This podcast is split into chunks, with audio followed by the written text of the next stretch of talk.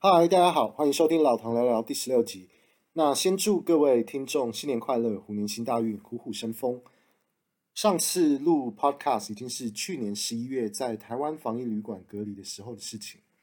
而且录的那集居然创我 podcast 历史新高，差不多有接近上千次的播放次数，而且最大的观众都在美国。老唐，我去年10月底就已经回台湾，然后到今年1月8号才回到澳洲墨尔本，现在又回到公司上班。那一切都是回到变得非常缓慢、非常空洞的西方世界生活。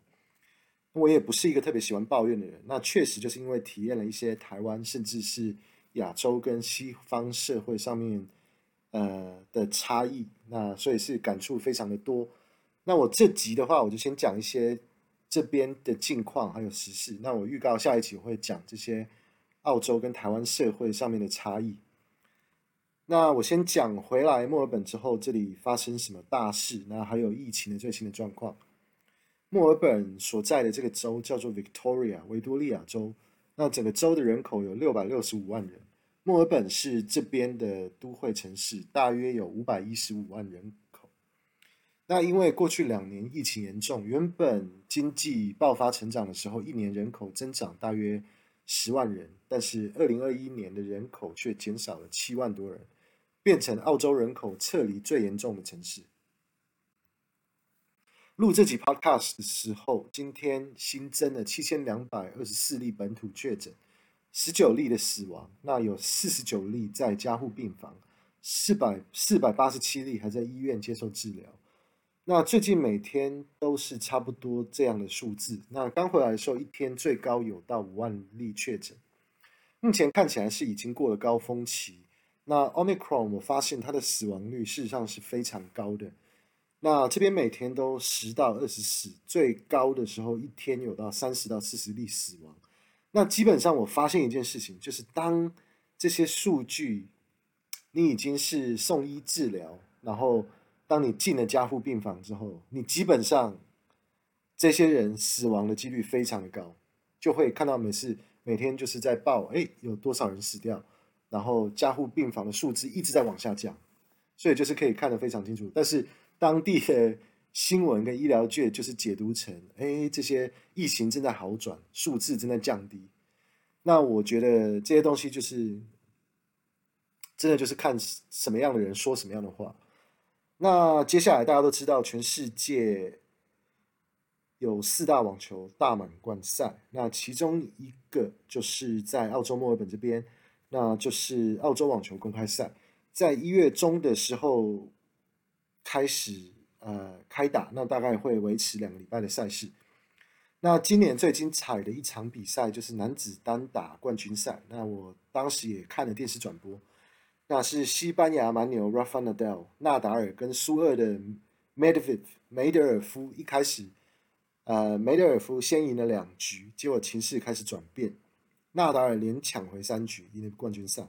比赛打了超过5个小时多，一直打到半夜1点半。那 Nadal 后来赢得了今年澳网冠军，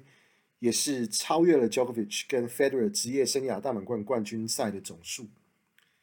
得到冠军的总数，那变成是网球界有史以来赢得最多大满贯冠军的选手，总共赢得了21次大满贯冠军，而 Djokovic 跟 Federer 都是20次，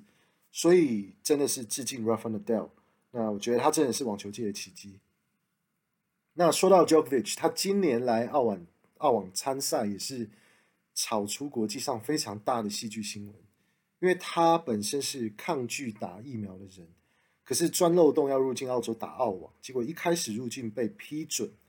结果过几天后被媒体爆料，怎么他没有打疫苗可以入境澳洲，反而自己澳洲公民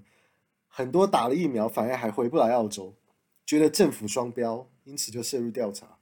结果爆出了一大堆丑闻的内幕。所以丑闻爆出之后，澳洲政府就取消了他的签证，造成 Djokovic 无法在澳网出赛。结果 Djokovic 却告上当地的最高法院，第一次公审居然 Djokovic 还赢了。大法官说 Djokovic 的立场是他已经做了所有他可以做的事情来澳洲参赛澳网，没有必要取消他的签证。结果澳洲的移民署长他因为受到了极大的压力，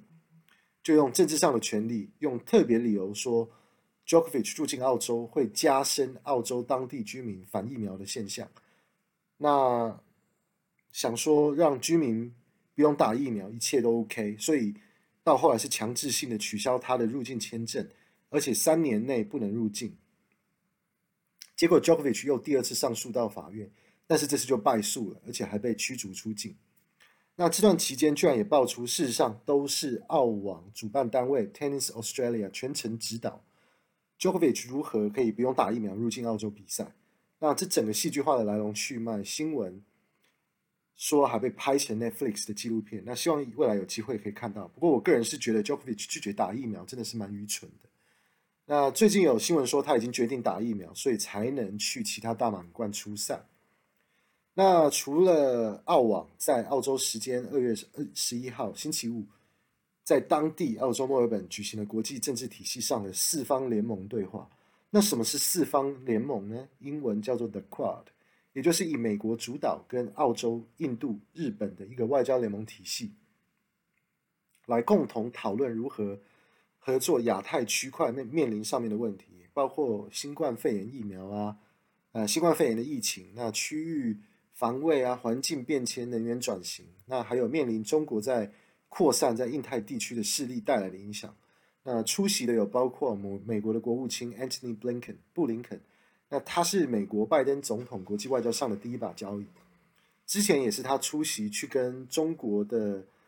外交首长王毅在阿拉斯加面谈，那造成中国代表当面大骂美国。其他出席的还有印度、日本，那还有澳洲的外交部长 Marise Payne， 甚至澳洲总理 Scott Morrison 都出面说话。那我觉得 Scott Morrison 出来说话，他基本上就是要挖拢，要拉拢民调，要提升他的民调。那这个在国际上面算是非常大的国际政治新闻，那甚至是造成中国外交部代表赵立坚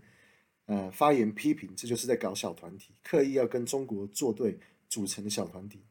那我个人是觉得这四方联盟的合作是非常好的，有人分析是在围堵中国，不论是贸易、航运，甚至是军事上面，或是甚至是国际贸易上面的交流。那我也觉得是，确实是这样。那基本上中国是已经强盛到美国一个国家已经无法抗衡，所以美国布林肯他亲自是讲说，他们一个国家是没有办法跟美国。一个国家是没有办法来跟中国抗衡，因此需要这一些联盟朋友上面的帮助。那所以啊，就拉拢了其他观念相同的国家。那我也觉得都是非常正常的事情，因为这些国家都跟中国上面有冲突，甚至是吃了亏，所以真的就是在搞小团体。那基本上就是印太自卫队混在一起保卫自己，那确实是可以达到一些效应，而且在政治体系上。这让这四个国家的政治体系上都是有加分的，像是澳洲这边总理 Scott Morrison 民调现在是跌到 39%， 那因为后期执政被批评防疫不佳，那做错了不少决策，包括他们就是联邦澳洲的政府就是非常强硬，就是基本上就是要市民自己去买快筛剂来自己做筛检，那没有把这些快筛剂免费的提供给市民，那只有给65岁或特殊原因的市民可以免费去拿到这些快筛剂，所以造成很多的民众都非常的不满意。那最近甚至还有澳洲国会出现大量的性丑闻，那包括最高等的检察官被控诉性骚扰女性工作人员，而且。网络上也出现大量色情照片，都是在澳洲国会拍的。那我觉得可能也都是政治抹黑迫害的一些行为。那澳洲这个地方事实上跟台湾是非常相似的，在国内政治上的环境也是两个党常年恶斗，那玩的把戏也都是非常的类似。